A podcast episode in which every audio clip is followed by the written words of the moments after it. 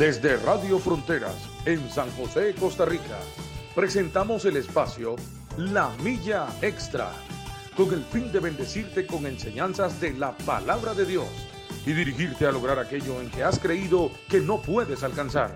Camino, esfuerzo, logro. Vamos hacia una milla más, una milla extra. Su estación, Radio Fronteras, desde San José, Costa Rica, presenta Una Milla Más. Solo queda la experiencia y la razón. Y seguir caminando, y seguir tú soñando,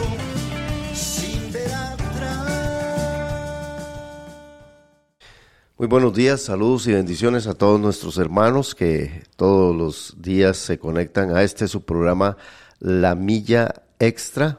Un saludo para todos mis hermanos aquí en Centroamérica, Suramérica, Norteamérica, Asia, Europa. Gracias por conectarse y esperamos ser de mucha, pero de mucha bendición en este día, este miércoles, que son aquí en Costa Rica las 7 con 5 de la mañana. Y vamos a ver qué fecha tenemos hoy. ¿Hay alguien que me diga por ahí la fecha? Sí. Hoy Dieci- estamos 19. 19, hoy 19 de octubre del 2022. eh, aquí desde, desde esta esquina que tenemos en San Sebastián. Que Dios les bendiga a todos los que nos escuchan por la radio, por la aplicación. Que el Señor les bendiga a todos aquellos que están conectados por YouTube, por la página web. Les saludamos, les bendecimos. Y también los que se conectan por eh, Facebook. Esperamos este día que usted sea edificado, exhortado, consolado y que reciba la palabra con mucho gozo. Soy el pastor William Obando que va a estar con ustedes y hoy también está conmigo Jerry Obando porque don Mario Bran González no va a estar con, conmigo hoy. Jerry, Sí. buenos días. Buenos días, que el Señor los bendiga a todos. Bueno, qué bendición poder estar esta mañana aquí con ustedes compartiendo este, las buenas nuevas de salvación, la palabra del Señor. Y bueno, damos gracias a Dios por, por este nuevo amanecer, por este nuevo día maravilloso y que Dios ha sido bueno. Dios ha sido fiel para con nosotros. Así que bueno, les animamos para que este le dé compartir como siempre, ¿verdad? A la a la página ahí si usted está en Facebook o, o alguna página donde pueda darle compartir para que otras personas también sean bendecidas, edificadas con la enseñanza de la palabra del Señor. Así que, es, sí, claro. Dios me los bendiga a todos. Buenos días. Así es, bueno, este, para todos nuestros hermanos que se van, este, se van conectando, les recuerdo que hoy en Rivera tenemos el programa por la noche, hoy miércoles. Sí, a las 9.30 Sí, este, acerquémonos a Dios y Dios se acercará a nosotros. a nosotros. Este, ese es un, nombre muy bonito, porque la verdad que si, si uno no se acerca a Dios, Dios no lo va a obligar tampoco. Sí, no, tampoco. Sí, sí, sí. Este, sino que Él nos va, eh, si yo me acerco a Él, entonces Él dice, bueno, yo quiero estar cerca de, de usted. Porque y la mayoría de gente no quiere acercarse al Señor, ¿verdad? Mucha gente le da miedo, le da miedo, a mucha gente dice, es que si yo me hago cristiano, si me acerco a Dios, tengo que dejar esto y lo otro, ¿verdad? Entonces, este, eh, hay como un acto, como una especie de cobardía, ¿verdad? y, y un cierto miedillo acercarse a Dios. Pero este es un tiempo de oración. Claro. Eso es un tiempo de peticiones a partir de las 9 y 30 de la noche, Así de, es. de 9 y 30 a eh, 10 y 30 de la noche eh, estará este programa Acerquémonos a Dios y Dios se acercará a, a vosotros. Bueno, este, Jerry, vamos a empezar con el tema que vamos a tocar hoy. Es un tema un poquito eh, eh, pastoral, pero más que todo es un tema que a veces los pastores se sienten incómodos o nos sentimos incómodos de tocarlo, ¿verdad? Que es acerca de por qué ofrendar, por qué diezmar. Y entonces a veces nos sentimos incómodos, ¿verdad? Por tanta, tanto mal testimonio que hay con respecto a lo que son ofrendas, diezmos, donaciones. Y sí lo ha habido, no solo ahora, desde tiempos antiguos, el asunto de las ofrendas, el asunto de los diezmos ha sido muy cuestionado y ha sido muy eh, ridiculizado, avergonzado. Y hay una razón, ¿verdad? Que Satanás, pues lo único que quiere es... eh, torcer la palabra, hacer que la gente no cumpla no cumpla la palabra para mantenerlo siempre pues en avaricia, en ruina, en, en miseria, eh, para robarle la felicidad, porque la Biblia lo dice, más bienaventurado, más feliz, más dichoso, dar, dar que recibir. Así que el tema que vamos a estar tocando, eh, que esperamos que no, no, no, no nos cambie, no nos bloqueen. No nos bloqueen, ¿verdad? Es acerca de por qué ofrendar, ¿verdad? Eh, por qué razón hacerlo, ¿verdad? Y por qué, eh, bueno, casi no, no, no, no, vamos, a, vamos, vamos a incluir los dos eh, cuando hablamos de ofrendar y, y de diezmar, ¿verdad? Sí, este... Bueno, de hecho, William, el tema del dinero es, es, muy importante en la Biblia, ¿verdad? Entonces, por ejemplo, Jesús de lo que más habló fue del amor. Y después de lo que más habló fue del dinero. Sí. Jesús habló más del dinero que del cielo y del infierno. Sí, por eso a veces cuando yo voy a predicar siempre me pregunto, si lo que voy a predicar lo habló Jesús, entonces pues, voy a, confirmarlo si Jesús realmente habló este, eh, de, de, lo que yo voy a predicar. Entonces, si vamos a hablar acerca del dar, del ofrendar, también Jesús habló acerca de eso. Sí, y es que Jesús sabía, ¿verdad? El, el, problema que siempre ha tenido el dinero en el corazón del hombre. El dinero siempre ha sido como un dios. Y ha llegado en muchas ocasiones el dinero a, a suplantar a nuestro Señor en el corazón de, de, la persona. Y entonces para Jesús era muy importante hablar también sobre el tema del, del dinero. Pero, como usted dice, decía ahorita, hablarlo desde una perspectiva sana saludable, bíblica y no con abusos, ¿verdad? Como, como, como ha sucedido en estos tiempos y en tiempos anteriores, ¿verdad? Sí, porque no podemos dejar de, de predicar, ¿verdad? De, eh, por ejemplo, eh, hay, hay muchos pastores que a veces, eh, bueno, pero yo creo en el hablar en otras lenguas, creo yo. ¿verdad? Yo creo en el, en el, bautismo en el Espíritu Santo, con la evidencia de hablar en otras lenguas. Eh, eso se ha abusado. Ha, habido un uso y un abuso de eso y, ha, habido hasta ridículos, ¿verdad? Con asuntos de las lenguas y todo. Pero eso no quiere decir que como en algún lado los ridiculizan y lo han hecho así, entonces ya yo voy a dejar... Haya que desecharlo. Haya que, haya que desecharlo. Por ejemplo, en muchos lugares con orar por los enfermos sin poner las manos sobre ellos, también se han hecho muchos ridículos, mucho espectáculo y al final no ha sucedido nada, pero eso no quiere decir que yo no voy a orar por los enfermos y no voy a poner mis manos sobre él. Es que muchas veces el pastor o las iglesias pueden correr por el peligro de eso. No, mejor no hagamos esto porque vea que es ridículo con aquello y todo eso. No, no, yo creo que todo tiene sus reglas y todo tiene un marco donde moverse dentro dentro de él y no tengo que desecharlo. Por eso Pablo decía, hágase todo decentemente y en orden. Él no dijo dejen de hacerlo. Sí. Dijo, hágalo, pero hágalo en orden, hágalo bien, hagan, hagan, bien las cosas. Y el tema del dinero, podemos tocarlo, hablarlo, conversarlo, enseñarlo, pero este como tiene que ser, como tiene que ser. Sí, el, el, tema, el tema del dinero eh, es algo de ahí muy importante porque yo siempre he creído que la Biblia no es un libro religioso, Jerry, sino que es mm. un libro este, de instrucción, es un libro que me instruye, que me prepara para vivir en esta vida y también para la vida eterna. Es un, eh, eh, la Biblia es un libro que me prepara, Jesús habló de dos, dos tipos de vida, la vida abundante, que es para vivirla aquí en la tierra, ¿verdad? Y la vida eterna. Entonces, la vida abundante de ahí pues eh, es, eh, imagínense que la Biblia me instruye sobre el matrimonio, me instruye sobre mis hijos, me instruye sobre la sexualidad, me instruye este sobre las relaciones personales. las relaciones entre, eh, sí, exactamente. Y bueno, y podemos decir otro montón de cosas, pero también la Biblia me instruye acerca de cómo administrar el dinero, Correcto. Cómo, cómo manejar el dinero. Entonces, la Biblia es un libro de instrucción porque yo voy a vivir en esta tierra y voy a ocupar dinero, voy a ocupar mi esposa, voy voy a ocupar mis hijos, voy a ocupar las relaciones con las demás personas. Y todo esto un montón de, de, ahí, si voy a vivir 40, 50, 60, 70 años, voy a tener que tener un, estilo de vida que me enseñe cómo realmente vivir una vida abundante, o sea, una vida de calidad, una vida dichosa, una vida satisfactoria. Y eso, y eso la Biblia me lo enseña, vivir esa vida abundante. Y esa vida abundante me va a preparar para lo que es la vida eterna también. Sí, claro.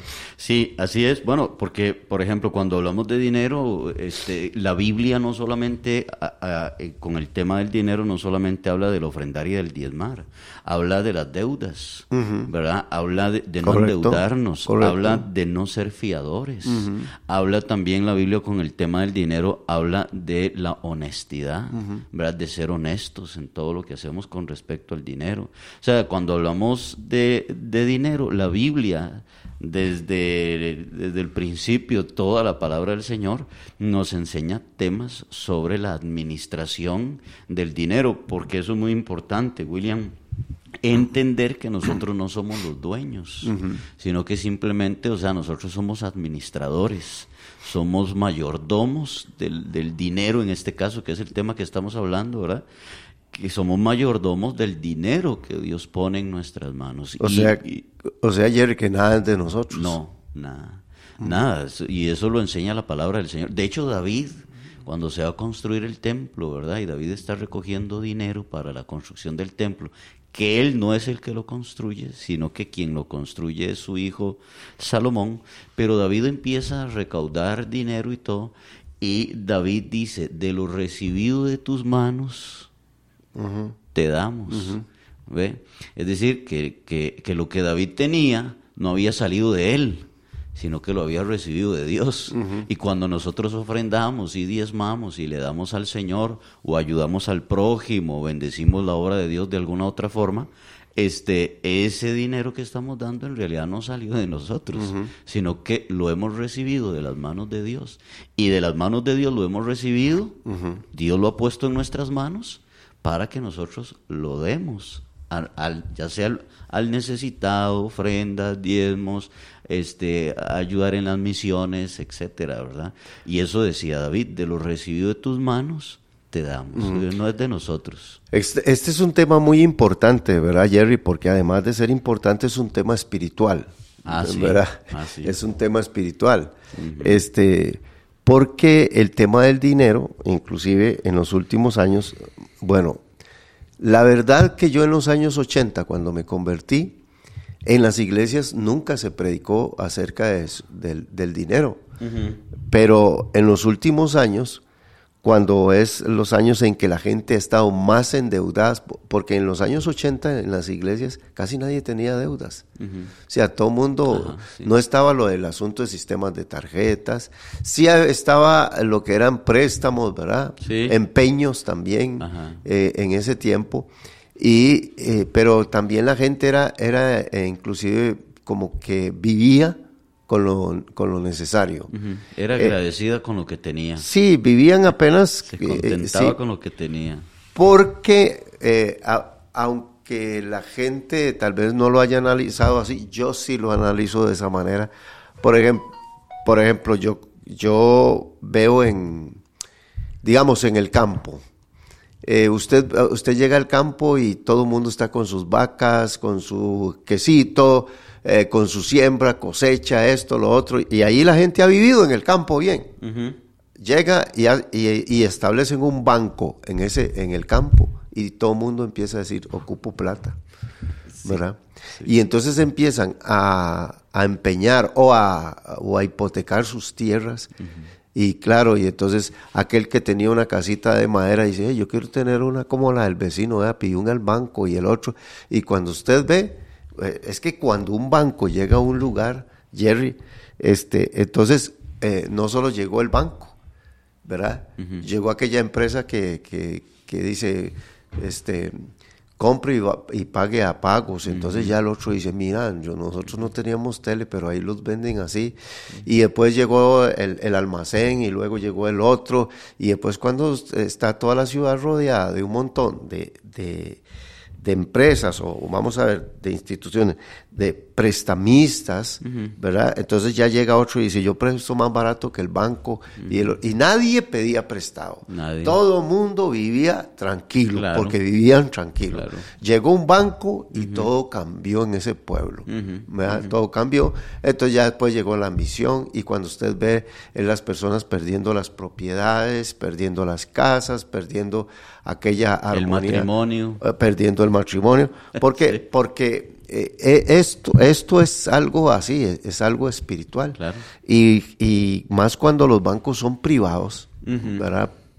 Pues, pertenecen a cuatro o cinco dueños y son avarientos y, y entonces viene la crea la- el, el invento de las tarjetas, el, el invento de, la, de, de tasa cero, porque resulta que ya este Julano de tal eh, ya no ya nadie quiere comprar pagando tantos intereses. Entonces dice inventemos tasa cero verdad y se inventaron tasa cero pero resulta que ok inventemos tasa cero pero el, el- artículo que, que valía 100 mil entonces pongámosle el precio de 300 mil entonces lo compran a tasa cero pero siempre nos están dando por, por la cabeza porque no hay no hay pelo sin sangre No, no, no, no, no hay quite, ¿verdad? William, y en la mayoría de, de las deudas de las personas, este, es, es, un, es un tema, vamos a ver, por complacerme. Y no por una necesidad, sino porque quiero complacerme. Quiero complacerme con esto, ¿verdad? Y- Sí. Y, verdaderamente no era una necesidad. Es simplemente un complacer mi, mi, mi deseo. Sí. Pero necesidad no era, ¿verdad? necesidad no era. Y la mayoría, no digo que todas las deudas son así, pero sí, casi que todas, la mayoría de las sí. deudas son por un tema de complacer un deseo que yo tengo. Hay gente que se endeuda por un celular y eso no es una necesidad, ¿verdad? Ya, o, o que se endeudan, no sé, con otras cosas que, que, que uno dice, pero ¿por qué hizo eso? Y entonces esa persona sí tiene un problema espiritual. Tiene un problema espiritual este, y, y llega a afectar muchas cosas en su vida, ¿verdad? Eso también revela mucha inmadurez en la persona, ¿verdad? Porque Sí. usted, si usted a un niño le da, eh, bueno, hablando de moneda de aquí, de Costa Rica, si a un niño usted le da 500 colones, ¿verdad? Lo primero que ese niño hace es salir a, a- a gastarlo. Corre todo se lo mandan y solo todo lo gasta. Sí. Y entonces así hay adultos, ¿verdad? Que parecen niños que no pueden tener dinero en la mano porque lo tienen que gastar. es que el dinero habla Exacto. El dinero habla, tiene las características de un Dios, como decía usted al principio. El dinero habla. Usted ahorita no tiene absolutamente nada, o por lo menos le dicen, dentro de una semana le vamos a dar un- una cantidad X de dinero, y empieza a oír la voz y a decir, bueno, voy a comprar esto, voy a guardar a esto, y no sé qué, y no sé cuánto. Usted sabe, hay gente, Jerry, inclusive, que ha dicho, bueno, cuando yo reciba ese dinero, lo primero que voy a hacer es que voy a dar para el Señor. Bueno, vea, hermano, si yo tuviera ese dinero, hay gente que hace planes que, que, que no, sin, sin tener el dinero. Y, de- y, y ya cuando tienen el dinero en la mano, pensamientos cambian y, y pensamientos van y pensamientos y al final no hace lo que él había pensado porque el dinero se convierte también en un amo en un amo. Y entonces este los amos le dicen a sus siervos lo que tienen que hacer verdad venga a tal hora vaya a trabajar a tal lugar haga esto haga lo otro. Entonces cuando el, el dinero se convierte en un amo y yo me convierto en el siervo ahí es el dinero hace conmigo lo que le da la gana. De, de hecho, es un espíritu. Sí. Eh, a veces detrás del dinero hay un espíritu del diablo que, Claro. que tiene, eh, que sí está citado en la Biblia, que es mamón, el espíritu del diablo, de la avaricia.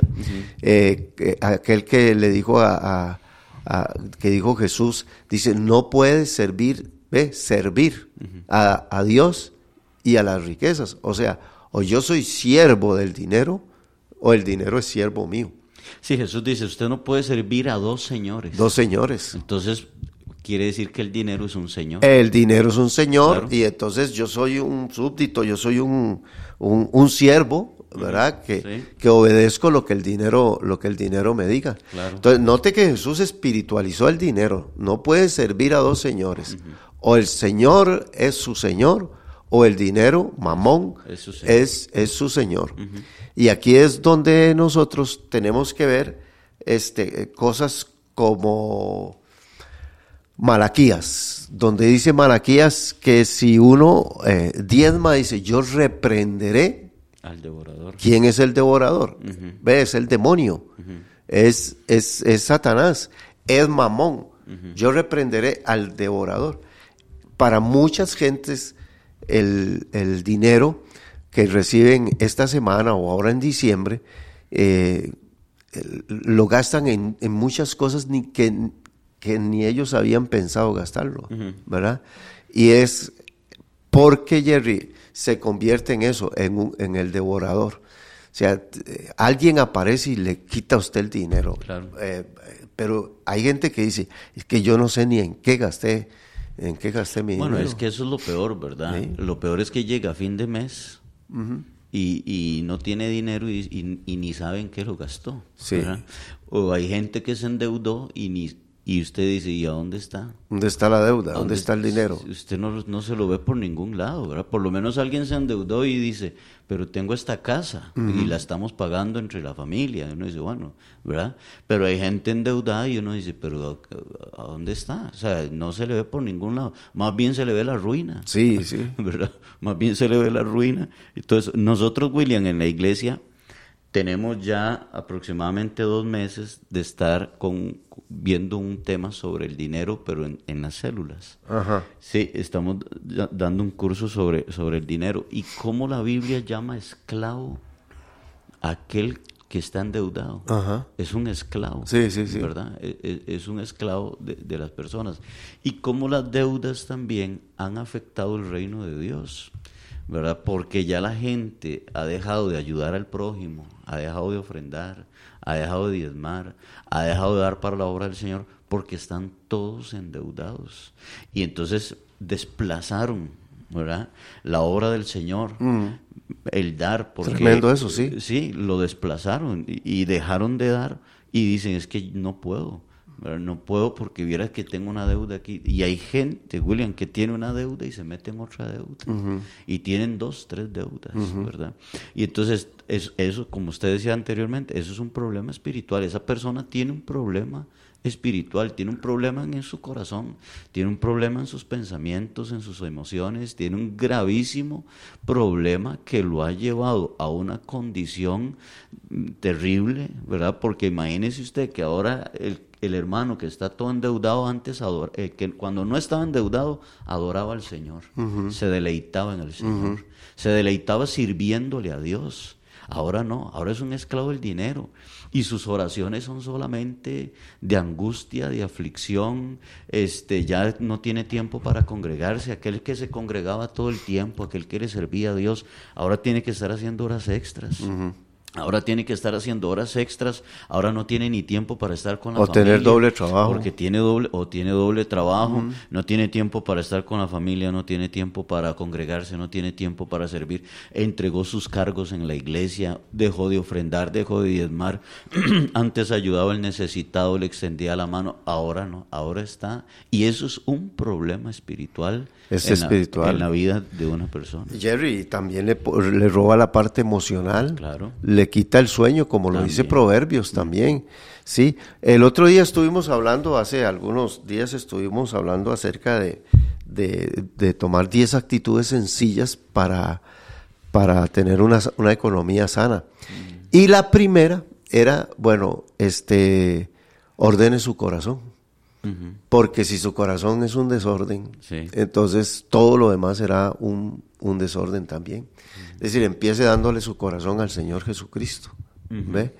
Y entre esas cosas también hablábamos acerca de no cometa adulterio, porque yo no he visto hasta el día de hoy ningún adúltero bendecido no. y prosperado, ¿verdad? No, no, Sino que e inclusive la mujer con la que él comete adulterio se va a la ruina también, también. manda a la ruina a la esposa y a los hijos, ¿verdad? Legítimos, y a los otros eh, chacalines, como decía mi abuelo, los este, niños, sí. los, los, de la otra mujer, uh -huh. de ahí también los lleva a la misma ruina y a la misma desesperación, que quizá cuando ese hombre no estaba, esa mujer, aunque no tenía ningún hombre, vivía un poquito mejor. Claro. Y ese, ese adúltero llegó ahí y más bien arruinó la familia legítima y otra familia, ¿verdad? Que no es realmente la de él y la llevó a la ruina. ¿Por qué? Porque él tiene pensión, está jalado a la pensión, tiene, ahora, ahora mantiene tres hijos de la mujer anterior y tres de la, de la mujer que viene. Al tiempo esa mujer que tiene tres hijos de diferentes hombres, ¿verdad? Le da la patada porque viene el número cuatro, ¿verdad? Y eh, todo, ese, todo esto es un desorden emocional, es un desorden espiritual y que lo que hace de ahí meter a los hombres en unas crisis, ¿verdad? Como yo me encontré un hombre eh, botado allá en la calle y todo eso, y entonces eh, imagínese, ¿por qué, Jerry? Porque él no puede trabajar tranquilo. No puede trabajar tranquilo por el asunto de la pensión.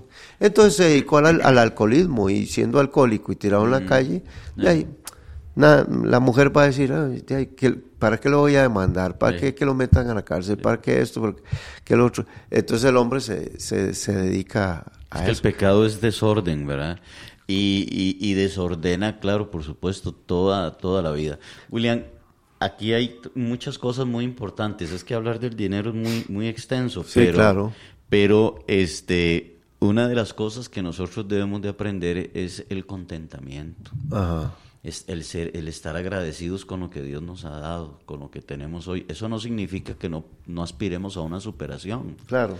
Pero lo que no tenemos que aspirar es a una deuda porque mucha gente, por no estar agradecido con Dios por lo que tiene, se han endeudado, por no estar contentos con el Señor, porque imagínese usted que también la Biblia habla sobre la codicia, ¿verdad?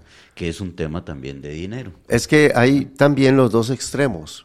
Por ejemplo, hay gente que tiene mucho dinero y vive muy bien, o sea, están bien acomodados. Eh, pero resulta que el dinero que tienen es producto de la avaricia. Eh, del retener. Eh, no, no compra tal cosa porque dice, tacaños. no, es que no son económicos, no es por economía, es porque son tacaños, avaros, agarrados y viven bien, Jerry, usted los ve con su, con su carrito y con su casita y todo eso, pero no son felices con el dinero. Claro. ¿verdad? O sea, no están contentos todavía con el dinero. Sí, sí. y, es que, vamos a ver, hay, hay algo que, William, en todo esto tenemos que entender, y es que yo no me puedo comparar con otras personas, ¿verdad? Y aquí es donde la gente comete muchos errores. Hay personas, William, que sí pueden tener tal cosa, pero yo no. En mi posición, Eso es verdad. En mi posición económica. Y qué duro aceptar esa parte. Sí, no, y es que hay que hacerlo, porque si no me voy a endeudar. Me voy a endeudar para poder tener aquello que aquel otro tiene. Y aquel tiene eso y no se endeudó. Pero es que él sí tiene esa capacidad. Por ejemplo, hay, hay personas que tuvieron la capacidad, vamos a decir esto, hay personas que tuvieron la capacidad para ir a viajar con su familia al extranjero. Entonces, es el vecino. El vecino tuvo la capacidad para ir con su familia a viajar al extranjero. Entonces de ahí aquel dice, qué tirada, qué bonito. Y claro, bonito, está bien. Pero él tiene que decir, yo puedo ir a viajar a mí, con mi familia, pero a Guanacaste, ¿verdad? Entonces él dice, bueno, esta es mi posición. Sí. O sea, hasta aquí me llega a mí. El otro vecino dice, bueno, aquel se fue para el extranjero. Este se fue para Guanacaste, qué bien va. Pero es que a mí me alcanza apenas como para ir a un bañario que queda aquí en San José. ¿verdad? Con mi familia. Entonces, ¿qué, es lo importante entre los tres? Lo importante es ser agradecidos y estar contentos. Y estar contentos. correcto. Y estar contentos. E ir a disfrutar con su familia al correcto. que estaba cerca de su casa ahí en San José. Y el otro agradecido con Dios y contento porque fue con su familia a Guanacaste, por decir que es un lugar aquí en Costa Rica de playas. Y el otro dice, bueno, voy contento con mi familia porque voy para el extranjero. Entonces, aquí este, el contentamiento y el agradecimiento es muy importante con el tema de la administración del Decía. Un, un, hombre que hablaba sobre finanzas que había dos hombres, uno tenía un BMW, un BMW y el otro tenía un Hyundai. Decía, ¿cuál de los dos está mejor? Y entonces eh, todo el mundo pues decía que el del BMW y él decía, no, el que está mejor es el que no lo debe. Exacto. Y, y eso, y eso, y esa es la parte donde muchas veces codiciamos cosas de alguien, Ajá. ¿verdad? Y no sabemos cuán endeudado está. Exacto. Eh, Codiciamos el carro, la casa, qué sé yo, las cosas que esa persona tiene, pero no sabe qué hay detrás de eso. Mira, yo he visto gente que, que con, con carrazos y no sé qué y todo eso, vea Jerry, están embargados. Bueno, William, vea, Eh, yo, están, están, ¿verdad? Que, que embargados y Fatal. claro, sí, sí, todo el mundo dice, qué lindo tener uno de esos y de todo eso. Yo conocí una señora y, y Gaudí también conocimos a una señora, William. Este, es- ella es colombiana, vive aquí en Costa Rica y resulta que William viera la casa, una casa y andaba un Discovery, un Qué carrazo, lindo, sí. y tenía una un, un depósito de materiales de construcción. Un día, Ajá. un día le dio un infarto, casi se muere, Ajá. fue a dar al hospital. Y de ahí resulta que el doctor le dijo a ella que, eh, que, que también todo esto es por tanta presión y tantas cosas. William lo debía todo, debía la casa, debía el carro ese Discovery, debía este el, el, el, el- negocio de, de- de materiales de construcción, lo debía todo, William, todo lo debía. Y ella no tenía paz. Ella Sí. no tenía paz, no comía con paz, no dormía en paz, no nada, no, no No. disfrutaba. Si, si tal vez gastaba dinero, pero lo gastaba y ella decía, ¿y ahora cómo lo pago? Vieres que eh, Entonces, eh, esa, esa parte es muy interesante. El otro día la estuve tocando porque le invito a los hermanos para que lean Eclesiastés capítulo 5 y capítulo 6 de Eclesiastés. Porque Eclesiastés es un, es un libro eh, de mucha sabiduría que habla sobre el trabajo. Sí. Eh, casi todo se dedica al trabajo y a lo- las faenas, todo lo que se hace debajo del sol. Y entre esas pone a personas a quien Dios les ha dado riquezas como un castigo. En capítulo 5. Dice que les ha dado riquezas, ¿verdad? Pero, tam- pero no les ha dado el don de disfrutarlas. Dice, la, la- la gente tiene así. Y entonces la gente envidia y dice, pero que hay otra gente a quien Dios le ha dado riquezas y le ha dado dos cosas, gozo y alegría. ¿Ve? Entonces, esa es la parte bonita. Y yo he visto gente así. Yo Hombre, pero en la Biblia hay hombres ricos. Claro, y yo, y, y yo cono- conozco varias gente que son muy adinerados y todo, pero tienen gozo y alegría.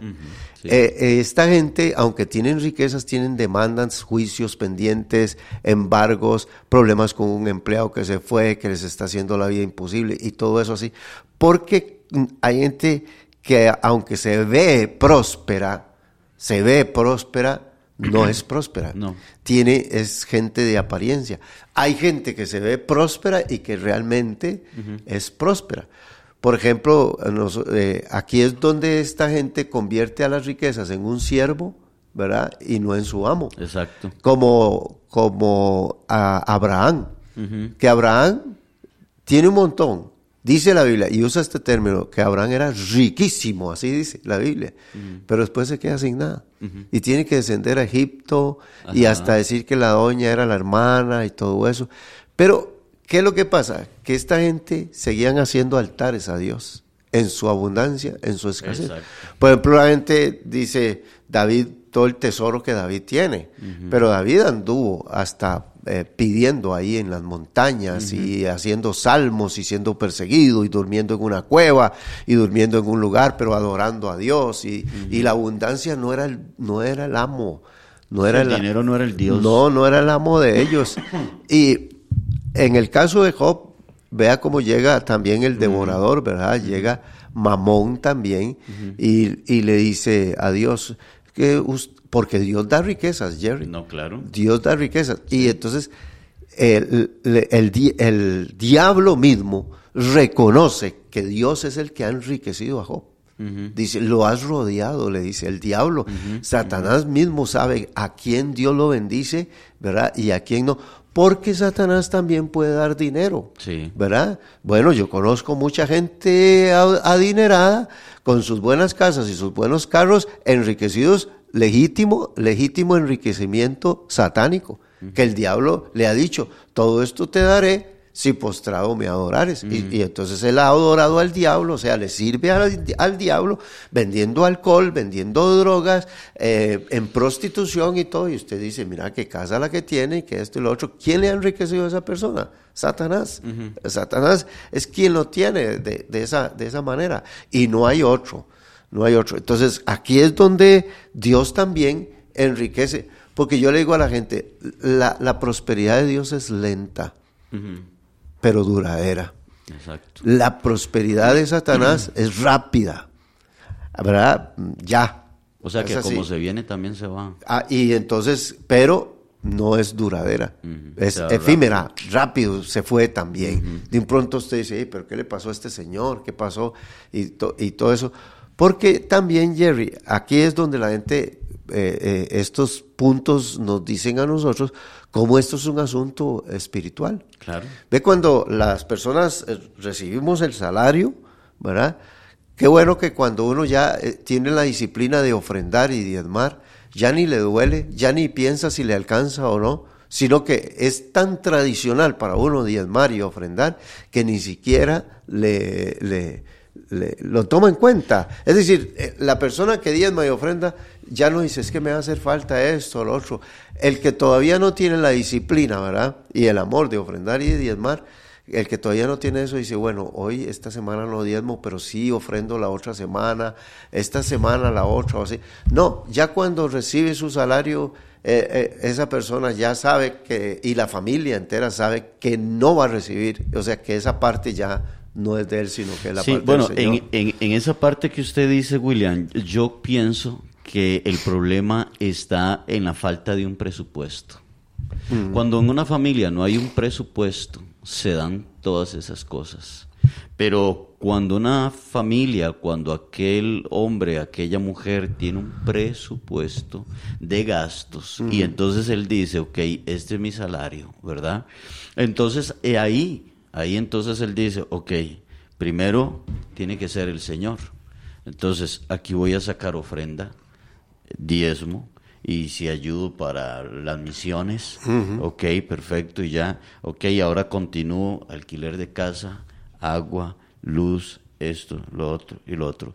Pero quien no tiene un presupuesto, ¿verdad? De hecho que, que, que va a malgastar el dinero.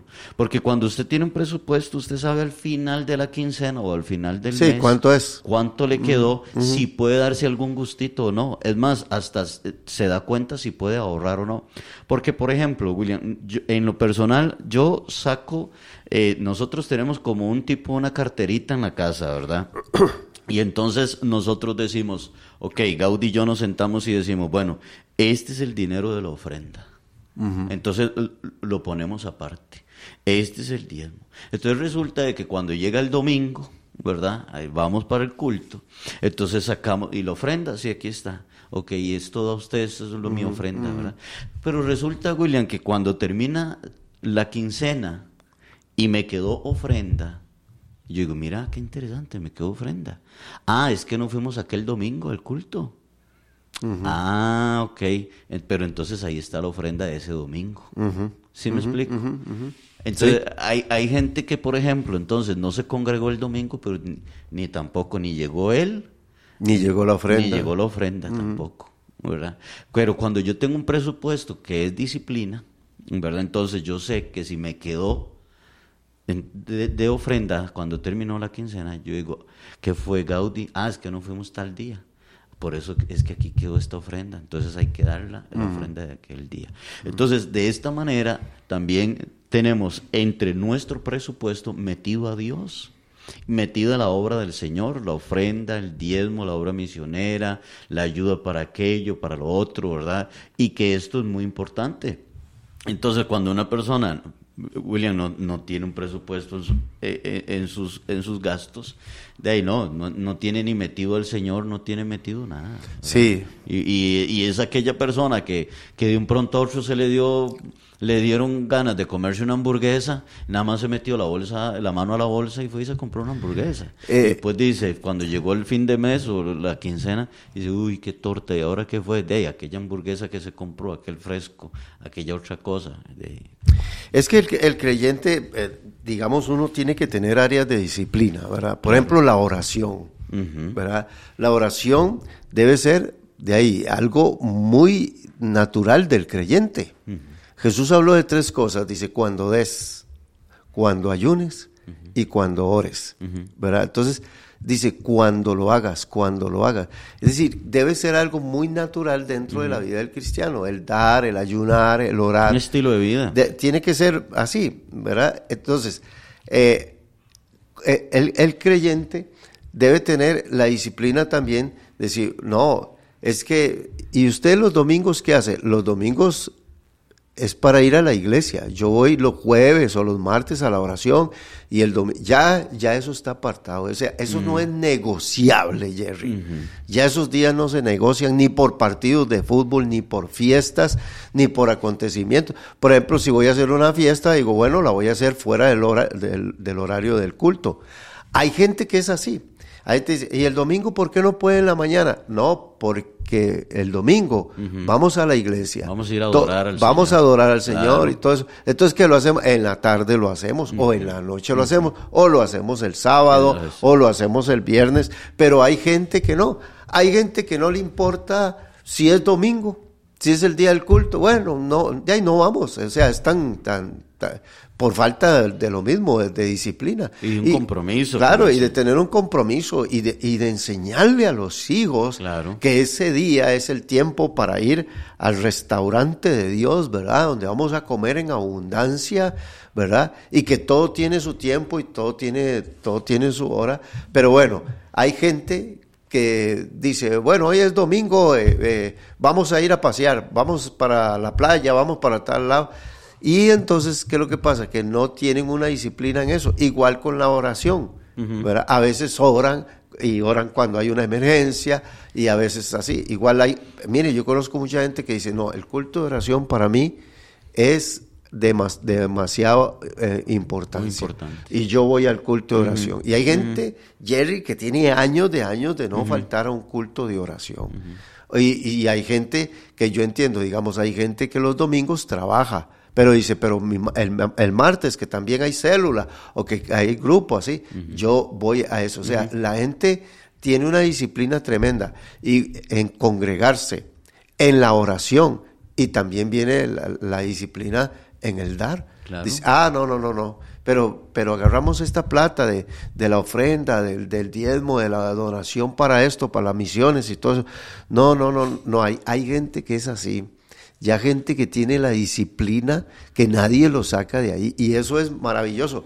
Entonces, eh, entonces usted ve una gente disciplinada como la que acabo de decir y una gente que, que hoy, hoy voy, mañana no, hoy ofrendo, mañana no ofrendo, depende si estoy contento ofrendo y si estoy amargado no, no ofrendo, ¿verdad? Si me peleé con mi doña ahora no voy a dar para esto y hay gente así, de acuerdo a su estado de ánimo, así se comportan con las cosas del Señor. Entonces, usted hace la comparación de las dos y usted se va a dar cuenta que es más próspero el que es disciplinado en todas estas cosas y, y, es menos próspero el que es eh, así, a, lo que salga, ¿verdad?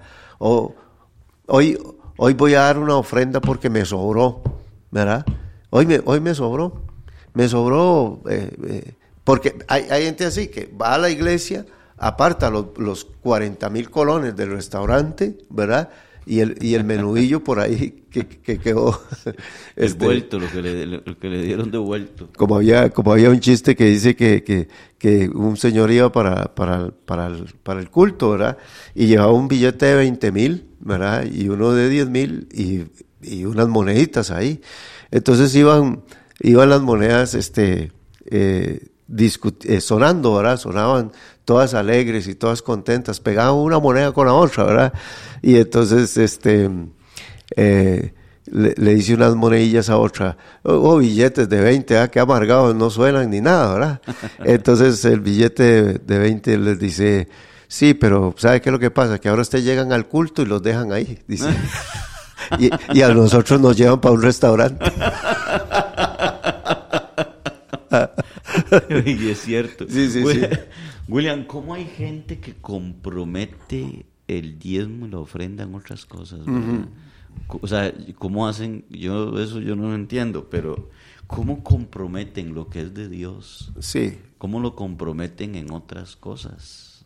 Sí. Y entonces eh, dice, bueno, no, de ahí yo sé que esto es para, para, pero no, voy a usarlo en esto porque... Jerry, y, ahora que usted dice eso, en la, en la, Biblia habla acerca de que si usted se deja el diezmo, entonces tiene que pagar otra parte sobre lo que usted, fue como que usted se dejó. La quinta parte. Algo así, ¿verdad?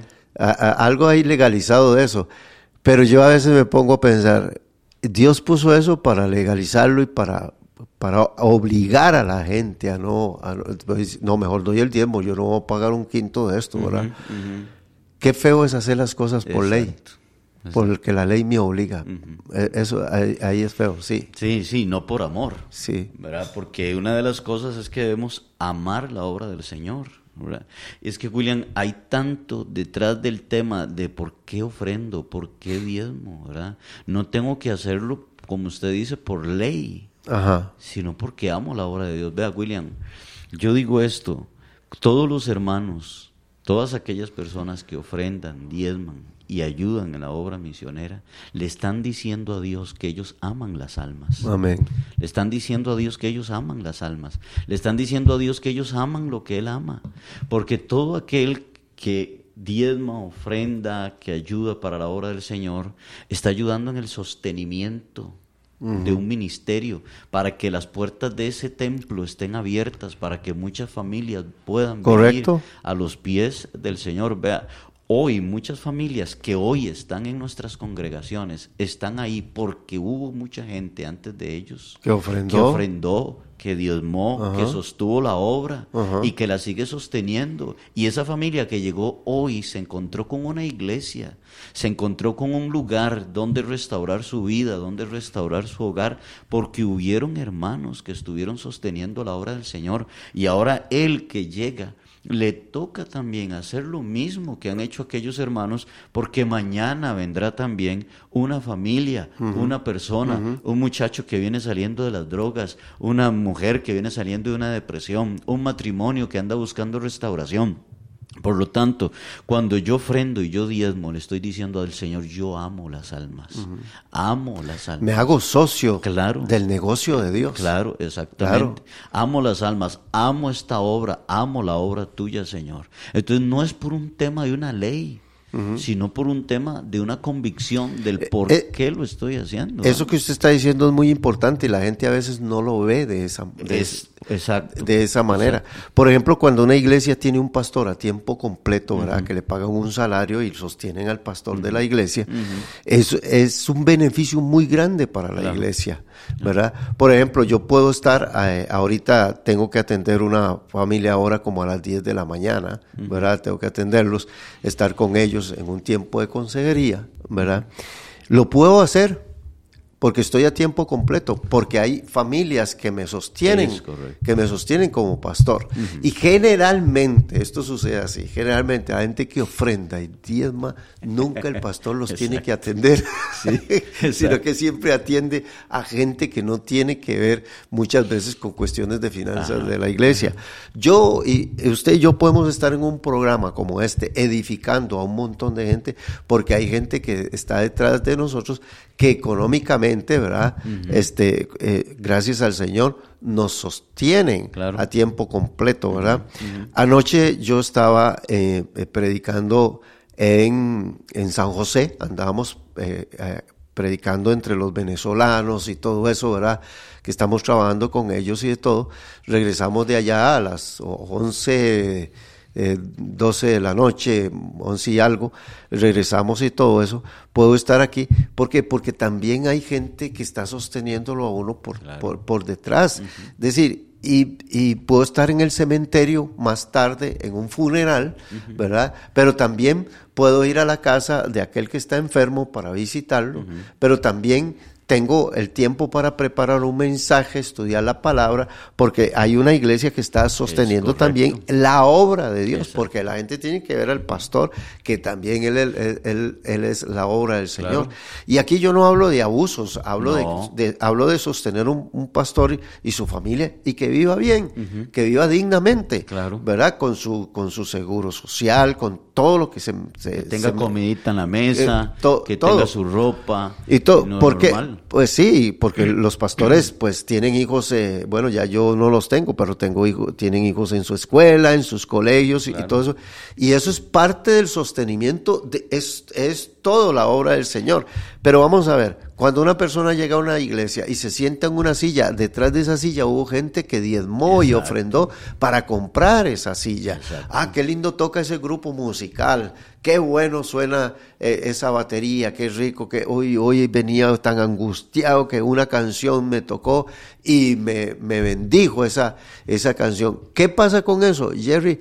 Alguien ofrendó, alguien dio para poder sostener todas esas cosas de la obra del Señor. Por ejemplo, Jerry, esta emisora está llegando a muchas naciones, a muchos países y a muchas personas están escuchando. ¿Cómo, ¿Cómo la sostenemos? Igual por los diezmos, por las ofrendas Exacto. de la misma iglesia que empiezan a dar también los hermanos. Un micrófono, una computadora, un, un ¿cómo se llama? Una, un- Una eh, una, mez- una mezcladora, de, de todo lo que la- las, las cámaras. Todo eso Claro. se- es, es sostenido por las ofrendas, los Sí. diezmos de los hermanos, como el mantenimiento que se le da al edificio, ¿verdad? Por ejemplo, nosotros tenemos un edificio que si nosotros pagáramos un alquiler, no sé cuánto pagaríamos, Uf, ¿verdad? sí. Pagaríamos mucho dinero. Pero, ¿qué es lo que pasa? Que gracias a Dios, que los hermanos que diezmaron y ofrendaron y administramos bien el dinero de ellos, Exacto. eh, hay unas aulas para niños donde los niños pueden llegar, reciben la enseñanza espiritual todos los domingos. Todo eso se sostiene también con asuntos de, de- Claro. de dinero y y de, de- de la economía. Y la gente debe ser consciente de eso. Usted sabe, hay gente que llega a la iglesia y nunca da. Hay gente que never, ¿verdad? No. nunca, nunca, No, nunca. están de gratis Nunca ahí. da. Y son los que más, son los más criticones, ¿verdad? bueno, y estoy pensando, estoy pensando también, estoy pensando en, en cómo los, los alcohólicos sostienen una cantina. Ahí sí. Cómo los borrachos, ¿verdad? El cantinero es mi pastor y Eh, todo me sí, faltará. eh, claro, Sí. y entonces, bueno, pues yo conozco una cantina allá por, por, por, por donde está la iglesia. Oiga, William Viera está en la pura ruina, mira que tiraba. Ajá. Entonces, de ahí no, de ahí este, Está todo. arruinado el hombre. Sí, sí, el hombre lo, tenía feo, ¿va? Y entonces yo, yo digo, es capaz que la misma gente empieza a ver qué hacemos para levantar la cantina, Sí, porque sí. ahí es la cantina del barrio. Entonces, este, y, y ellos cuando compran licor, cuando ellos lo que hacen es sostener ese bar, sostener esa cantina, ¿verdad? Y darle mantenimiento al cantinero. Sí. ¿verdad? Para que el cantinero esté ahí todo. Pero nosotros debemos de tener esa convicción y esa claridad, William, de que cuando damos para el Señor, estamos siendo parte de la obra de Dios. ¿Verdad? Estamos siendo parte de la obra del Señor. Y qué lindo es cuando uno ve una familia llegar nueva a la iglesia, qué lindo es cuando uno ve un joven, qué bonito es cuando uno ve a los niños, ¿verdad? En las aulas, qué Así lindo es. todas esas cosas. El hermano que ofrenda, la hermana que sostiene la obra del Señor, debe sentirse muy agradecido con Dios. Y yo estoy seguro que cuando una persona cuida la obra del Señor, William, Dios lo cuida a él. Dios lo cuida a él. No, no, eso, eso es indiscutible. Sí, Dios lo cuida. a Es él. indiscutible. Dios le proveerá lo que esa persona necesite. Dios no lo desamparará. Dios es Por- fiel. por su- exacto, porque la Biblia dice que Dios honra al que lo honra.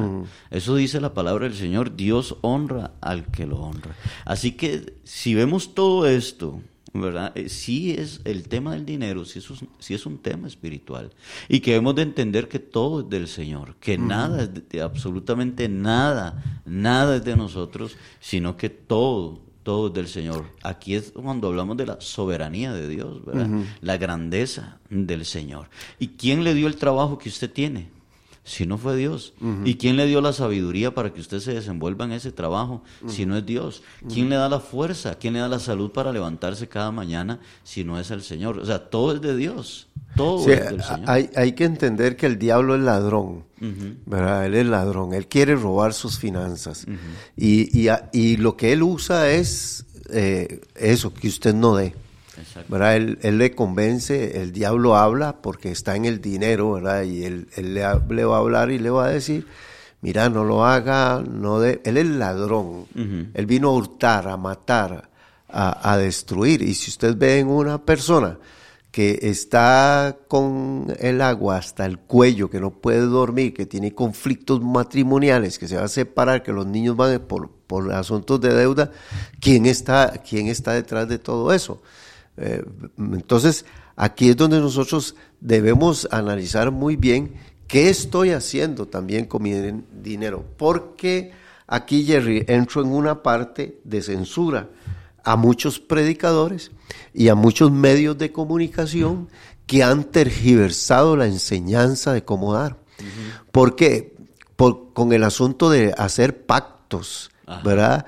Y con el asunto de querer comprar a Dios, porque aquí, Jerry, cuando usted me dice a mí, de, y Dios le va a dar a usted tanto y, le va a devolver la empresa y va a ver que usted, o sea... Y su hijo saldrá de las drogas. Y su hijo saldrá de las drogas.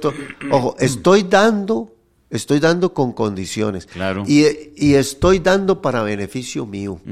Yo no sé qué van a hacer con la ofrenda, pero yo lo que quiero es dar para que mi hijo salga de las drogas, para que mi, mujer regrese de nuevo a la, casa, para que eh, eh, Dios, como, como dice, haga un pacto por una casa. ¿Ve? Entonces usted da 50 mil colones o 100 dólares de ofrenda y entonces usted dice, ahí ya está la ofrenda para que Dios me dé la casa. O sea, todo lo que yo ofrendo en ciertas emisoras, tanto de radio como televisión, lo que hacen es manipular a la gente para que piensen solo en ellos, en su ego, ¿verdad? En yo, en yo, en yo, en yo, y no que piense en los demás. Claro. Cuando, y, es que ahí es donde usted dice, bueno, yo voy a dar para una emisora, por ejemplo, si hay una emisora que llega al mundo entero, entonces yo voy a ayudarlo a ellos, pero yo voy a pensar en aquellas personas. Vamos a construir unas aulas. Yo no tengo niños, ¿por qué? ¿Por, qué? Ah. No voy a... Ah, no, yo voy a dar porque yo quiero pensar en los niños de mi barrio. Claro. Ah, yo quiero que ahí le den clases al niño de mi barrio. Entonces yo voy a dar para eso, para que ese niñito, que puede hacer que es el maleante que me va a saltar mañana, ah, mejor doy, ya, para que ese maleante que iba a ser maleante, la escuela dominical lo trabajó y resulta que fue un buen ciudadano, entonces yo voy a ofrendar para ellos, para que se beneficien ellos. Es que cuántos beneficios trae una, una iglesia, una comunidad. Jerry, es que... Una sana iglesia. Es que la, la ofrenda de la viuda es sumamente interesante porque la gente a veces, pero vea, vamos a ver, es una señora anciana y es viuda. La ofrenda que está dando es para reparaciones del templo. La pregunta es, ¿y qué le puede importar a una anciana que ya va, ya va a morir? ¿Qué le va a importar el templo? ¿Para, para, qué, ¿Para qué va a dar si ya va? Mejor si lo hubiera comido eso en pollo, porque era lo único que, que tenía del sustento suyo. ¿ah? Eh, yo, ella hubiera pensado así, pero ella dice, no, yo quiero que el templo esté bien lindo para las generaciones que vienen futuras. Claro. ¿Ve? Yo quiero que el templo esté bien porque ahí está la bendición de Dios. Yo, y la mentalidad de hoy muchos predicadores con asuntos de ofrendas y todo eso, y que si no da esta ofrenda, el ángel de Jehová le va a dar un espadazo a su vida y amenazan a la gente para que da. Les dan por miedo. Sí, lo dan por miedo, dan por, miedo, amenazas. Otros dan para, para, recibir algo a cambio. Otros dan para recibir. Ahora, la Biblia dice, dad y se os dará. Ahora, cuando la Biblia dice, dad y se os dará, la pregunta es, ¿qué? ¿Qué me va a dar Dios? No sé. Solo Dios lo sabe cómo me va a bendecir. Bueno, es que hay muchas formas, William, porque no solamente dinero. Dios da paz, Dios da gozo, Dios da estabilidad. Es que son muchas las cosas. Son, muchísimas. Pero un predicador le dice, si usted da 50 mil, Dios le da la casa. Ve, o sea, Él le dice lo que le va a dar. La Biblia no dice, la Biblia dice, dad y se os dará. ¿Qué le va a dar Dios? Lo que Dios crea que usted realmente necesita. Entre esos está la paz, la salud, la armonía de sus hijos. Resulta que usted tiene que un trabajo donde paga, qué sé yo, uno o dos dólares de pasajes para ir. Resulta que ahora el Señor le da un lugar cerca donde usted se ahorra todo lo que es eh, eh, eh, pasajes y todo eso. Y, cuando usted ve, dice, mira, esto es un ahorro. Me pasaron de, de aquella provincia, me pasaron más cerca ya no tengo que viajar, o me dieron un trabajo de teletrabajo cuatro días en la casa, ya no tengo que pasar, pagar taxi o pagar pasajes y todo, me estoy economizando. O sea, Dios sabrá cómo le devuelve. Pero nuestros predicadores que son campeones en manipular. Sí, son unos ¿verdad? estafadores, ¿verdad? Porque recuerdo, yo recuerdo cuando aquí en San José, No, yo, yo lo digo así, hay gente que no va a una iglesia, va a una cueva de ladrones. Eh, claro. Y cuando salen, salen estafados. Sí, claro. Y, y yo me acuerdo aquí en San José, cuando una, una iglesia empezaron a vender una llave, ¿verdad? la llave que le abra, que le abre Negocios. los negocios y la llave de su casa, la llave del carro, la llave de William era una fila exagerada, ¿verdad? Que le daban la cuadra toda la, le daban No. la vuelta a toda la iglesia era la fila. Me dicen unos hermanos de la iglesia, ay pastor, no es que yo fui a comprarme la llave también.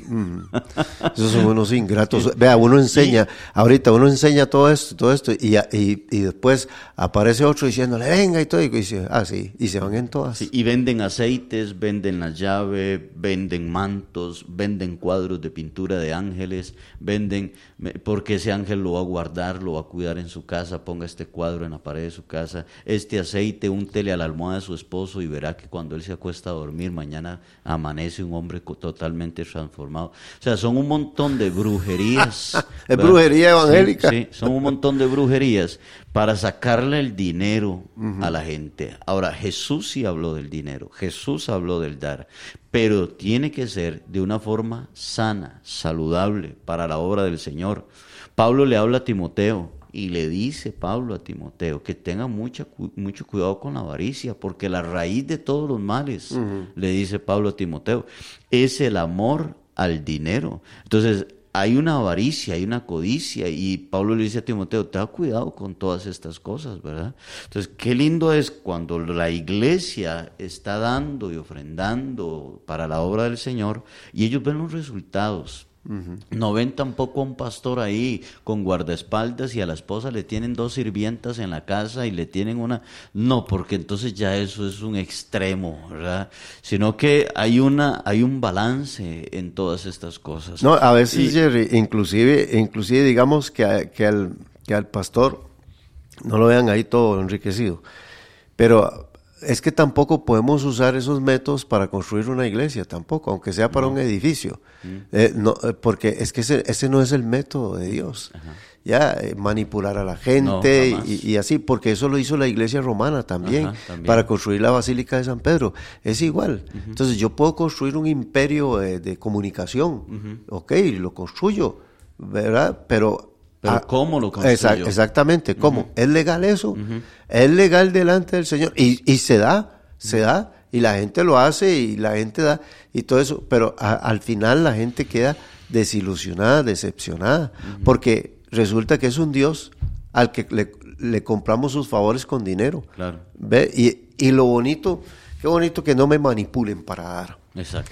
Ve, a mí me gusta, por ejemplo, cuando Abraham, cuando Jacob, ¿verdad? La primera vez que aparece el diezmar, que es en Génesis.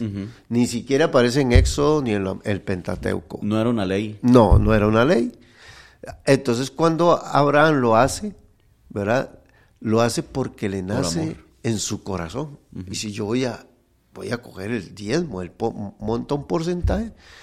Luego parece que Isaac, no, la Biblia no es clara si Isaac lo hizo, pero dice que recogía el ciento por uno. Y luego Jacob le dice, le pone al Señor, eh, le dice, si tú vas conmigo, si me das pan, si esto, si lo otro, en agradecimiento, el diezmo apartaré para ti. Es Génesis.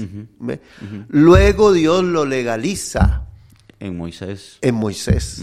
Lo legaliza y dice, hay que diezmar así. Luego Malaquías hasta dice, y maldito el que no lo haga, ¿verdad? Pero qué feo ofrendar y diezmar por, por, porque la ley lo Claro. dice y porque malditos, ¿verdad? Porque hay gente que usa esos pasajes eh, fuera inclusive de la interpretación. Pero qué lindo, Jerry, cuando Sí, sí, sí. dice Jesús, si vosotros sois hijos de Abraham, las obras de Abraham haríais. Ajá. ¿Y cuáles obras hacía Abraham? Amar a Sara. Era un hombre de fe. Hacer un altar a Dios. Amar a Dios en medio de la abundancia, en medio de la escasez. Claro. Y entre todas esas cosas, diezmar. Entonces, Abraham no diezmó porque había una ley. No. Jacob no también no la ley. Ni, ni se le impusieron. ¿Ve? Esa es la discusión que hay mucha gente. ¿Es de la ley o no es de la ley el, el- el diezmo?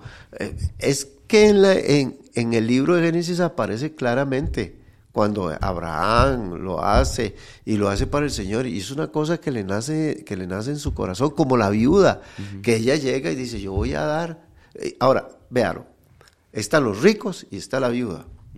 Los ricos donde venga Jesús dicen no yo voy a echar en bastante para impresionarlo porque hay gente hay gente en una iglesia que da un montón de dinero ¿verdad? pero es para impresionar al pastor Sí, aquí el, el- el tema aquí sería la intención del corazón. la intención ¿verdad? Entonces, ¿con qué intención en el corazón es que está dando? ¿verdad? Si dio bastante, bueno, que sea con una intención del corazón porque ama la obra de Dios y todo el asunto. Y si dio poco, dio con todo el corazón también porque ama la obra del Señor. Así pero, es. pero si está dando un montón para impresionar, Ajá. ya Dios ni recibe esa ofrenda. Sí, sí. Ya, ya Dios ni, ni, ni la recibe. ¿verdad? Bueno, yo también le digo a la gente que, porque hay gente que, que dan un montón de dinero para la obra de Dios y la, y la mamá de él está tomando, este, ¿cómo se llama? Eh, es- es- sopita este, de esa magui todo el tiempo.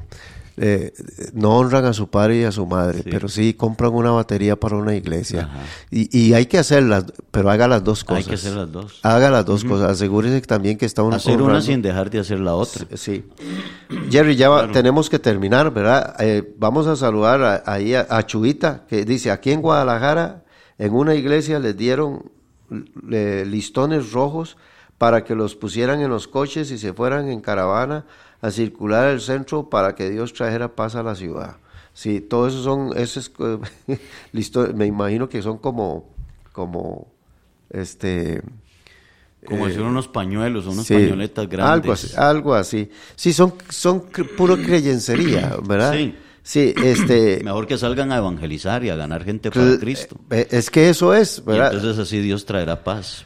Bueno, está mi hermana Sara, Sara Escudero, buenos días, saludos y muchas bendiciones, Senia Guzmán, que Dios les bendiga, también Eric Álvarez, parte de lo que tenemos hoy en día es una vida de apariencia, a muchas personas no les gusta trabajar o son indisciplinados en las finanzas, pero desean tener muchas cosas, entendiendo que lo material no es lo más importante, Mateo 6, 19, mi hermano Yane, Yan, Yáñez eh, Francisco allá desde Guadalajara, Jalisco, les bendecimos, ¿verdad?